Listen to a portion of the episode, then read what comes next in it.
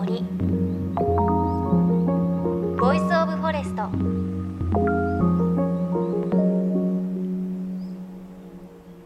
おはようございます。高橋真理恵です。JFN38 局を結んでお送りします。いのちの森 Voice of Forest さあ北海道東部阿寒国立公園にある湖。オンネトー湖のキャンプ場で行われたモーラナイフ Adventure in Japan。この模様をお伝えしていますが今朝はメッセージいただいています。ラジオネームかんちゃんさん神奈川県の男性の方。オンネ島のハンモックのテントでお会いしたかんちゃんです。モーラナイフのイベントの後サロマ湖で一泊しレブン島と利尻を回ってフェリーで横浜まで帰宅しました。すっかりウッドカービングにはまってしまいました。かんちゃんさんありがとうございます。そうなんですよね。かんちゃんさんあのオンネトーコのキャンプ場でお会いしてすごく衝撃的だったのが、まあ、皆さんいろいろなそれぞれ個性豊かなテントを立てていたんですがかんちゃんさんのはいわゆるこう囲われたテントではなくてあのタープがあって上にこう屋根のようなタープがあってその下にツリーハンモックっていうんですかね。木に吊るされたハンモックがあるだけだったんですよね。私初めて見たのでこれで寒さしのげるんですかとかこれで寝られるんですかってねかんちゃんさんに聞いたらまあちょっと寝てみてくださいということであのこの番組でも以前ちょっとお伝えしたんですがそのツリーハンモックめちゃくちゃ気持ちよくって木に吊らされてるこう浮遊感があって地面も触れてないのでもしこう下が濡れてる時とかだったら浮いてる方があったかいということで目から鱗でしたし初めての体験でした。その節はかんちゃんさんお世話になりました。メッセージありがとうございます。さあそのモーラナイフ Adventure の模様をお伝えしていきます。自然と向き合いながらアウトドアのスキルも身につくという2泊3日のイベントだったんですがいよいよ最終日となります終わりにふさわしいワークショップを体験した様子お伝えしていきますいのちの森 Voice of Forest今日も最後までお付き合いください Okay. So uh, this morning uh, we are about to carve some chopsticks. And chopsticks is not very common in Sweden. It's not a part of my tradition. So I'm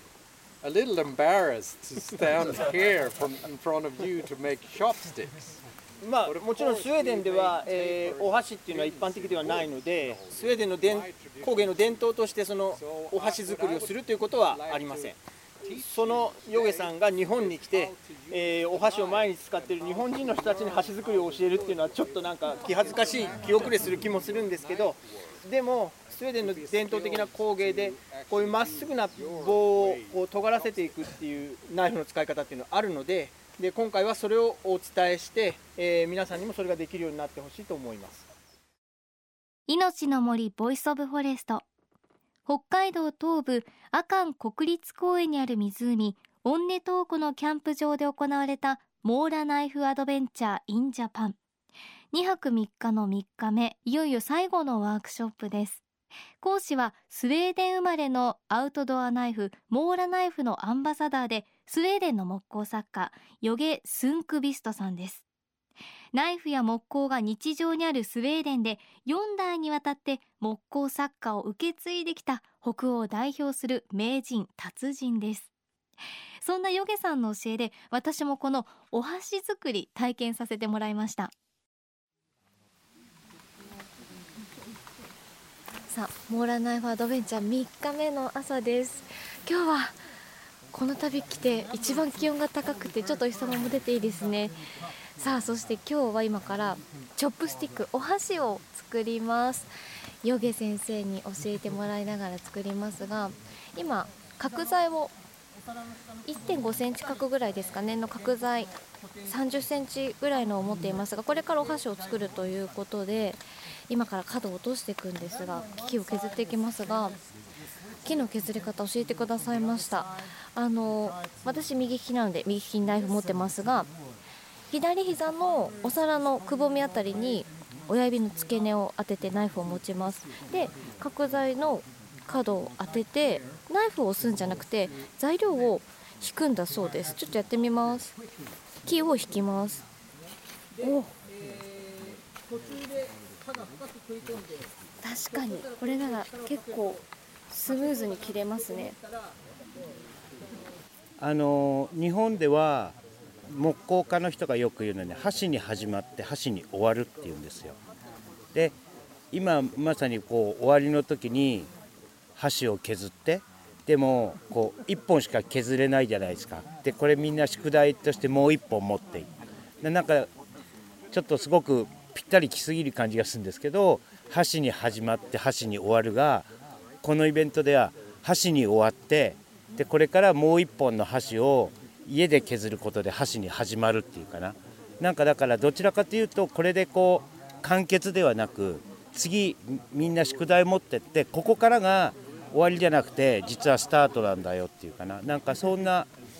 流れを今僕もちょっとヨゲさんのワークをうちで僕初めて受けるんですけど、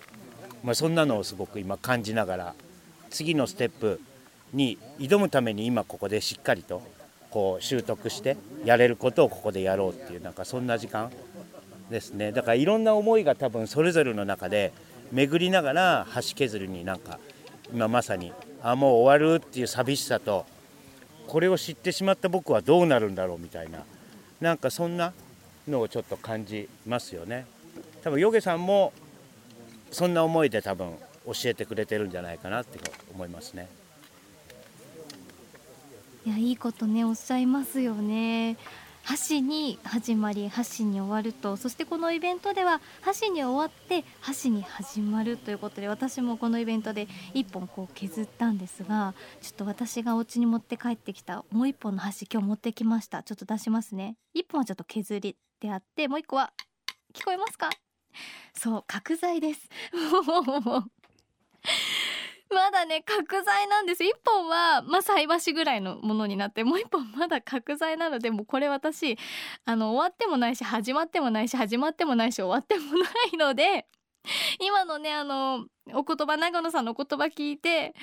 あーちょっともう本当に削らないと始めたいとなっていうふうに思いましたしあの時の感覚思い出しましたね感動した感覚を。まあ、とにかくこのあの北海道の本当に自然豊かな深い森の中でナイフ1本を使って森で生まれた木を人の道具に生まれ変わらせるっていうこの2泊3日の体験本当にね特別でしたね。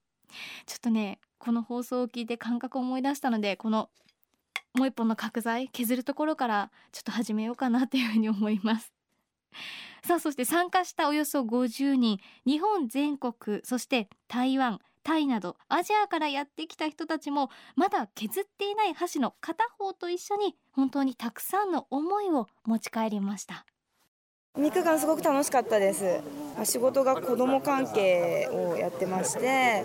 子どもたちに次につなげるっていうのをすごくできるかなっていうのは削り方の種類がまあ日本の親指を添えての削り方しか教えてこなかったのでまこういう削り方があってでもこういう安全面があってっていうのがすごく勉強になったかなと思います長野さん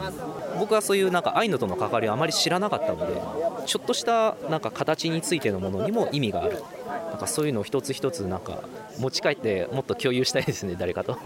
カービングですかね、ヨゼさんのバターナイフ作るのはお話聞きたいんですけどでも掘りたくて。でもお話聞きたいんですけど掘りたくて。でも家帰ったらもう一回やってみようと思います。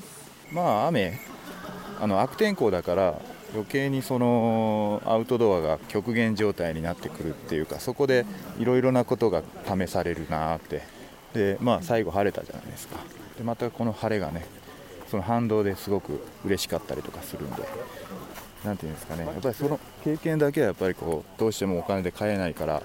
それってあの一生もんだと思ってるんであのいい体験ができたなと思ってます。うん、本当に皆さんこの2泊3日でそれぞれいろいろなものを持ち帰るんですよね。こう自分の身一つとナイフとあと森にあるものでどこまで自分ができるのか自分がどこまでできないのかっていうこの体験って本当にね貴重なものだったなっていう感じがします。さあ最後に今回のイベントを運営する UPI アウトドア鎌倉のアドバイザー三川はじめさんの思いです。いやー三川さんお疲れ様でした、はい、お疲れ様でした。3日間、いや今私たちの目の前本当にグリーンが綺麗なね尾根特攻見えていますが、うん、もうここでの3日間最高でした。はい。まあ人間いくつになっても出会いってあるんですね。いや出会いもあるしいくつになっても学びがあるんだなって感じましたね、ね、新しい扉が開いたような感じでみんな帰っていったんじゃないですかね、うん、結局その時間の使い方そのヨゲさんって先生ね、はい、あのいたと思うんですけどヨゲさんもいつも言うんですけれどもそのすっごいたくさんの作品彼は作っているんだけどいつそれ削ってんのって聞いたらいやいつもだよっていう。もうそのご飯を食べる息を吸うようにあの木を削ってるらしいです。人と話しながらでも削っているし、まあ、何かもちろん集中して削る時もあればでそうやって自分の時間をその木にこう変えていく形が残っていくんですね。で1個の今回作ったあのバターナイフは多分もう極端に皆さんが死んでも残るんですよ。で子供たちがそれを手にすることもできる。孫が手にすることも。これおじいちゃんが作った。おばあちゃんが作ったんだよ。っていうふうに、まあ、要はそこにこうずっと生き続けられるっていう。それはなんとなくそのアイヌの人たちの考え方とすごくこうシンクロ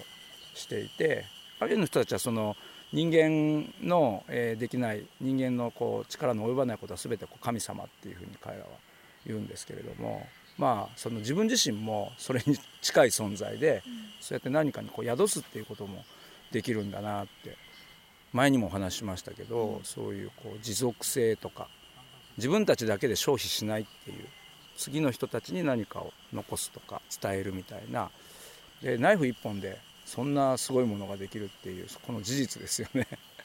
それは多分今回皆さんがこう目の当たりにされたっていうか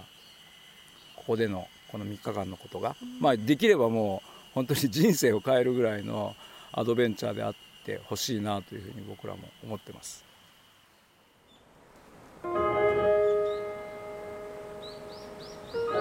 いのちの森。 Voice of Forest。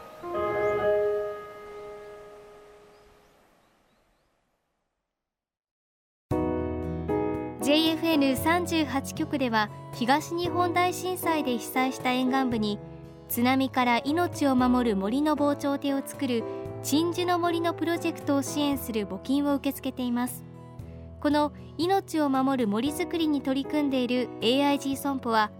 中小企業を災害や事故から守る損害保険のラインナップビジネスガードを法人会会員企業の皆様に提供しています。AIG 損保ではビジネスガード新規契約1件につき1本のどんぐりの苗木を植樹する命を守る森づくりを通じ被災地の復興全国の防災減災に取り組んでいます。詳しくは番組ウェブサイトをご覧ください。いのちの森 Voice of Forest。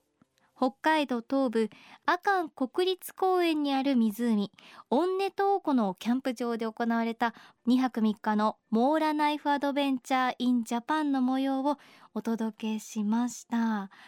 あの本当にこう3日間も森の中で密着して取材をするというのはこの番組に始まってもなかったことですし本当に貴重な経験となりました。しかもあのキャンプ場携帯が県外だったのでずっと。3日間こうまあ人と話すか木と話すかナイフで木と向き合うかっていう時間だったので本当にこういろいろ自分の中で学んだことが多かったですね。あの初めてナイフを持った時はねこのナイフ1本で何ができるんだせいぜいこう果物の皮を剥くとかチーズを切るぐらいだろうって思ってたんですけどとんでもなくて実はこうナイフ1本で自分たちが食事をするまあお皿も作れますしお箸も作れますし火を起こして煮炊きすることもできますし本当にいろいろなことができるんですよね。で何がすごいかっていうとそれを体験するとこう木工だったり木との向き合い方だったりナイフでこんなことできるんだよっていうのを伝えていくナイフ一本でいろんなことを伝えられるのってすごいなっていう感じがしましたね。でぜひ今回の放送を聞いてちょっとでもこう体験してみたいなナイフに触れたいなって思った方はあの UPI アウトドア鎌倉でも定期的にそのイベントを行っていますのでこちらのサイトもチェックしていただければというふうに思います。たくさんナイフもあってショップもすごく充実しています。また番組ではあなたの身近な森についてメッセージもお待ちしています。メッセージは番組ウェブサイトからお寄せください。いのちの森 Voice of Forest。お相手は高橋真理恵でした。この番組は AIG 損保の協力でお送りしました。いのちの森。の森。 Voice of Forest。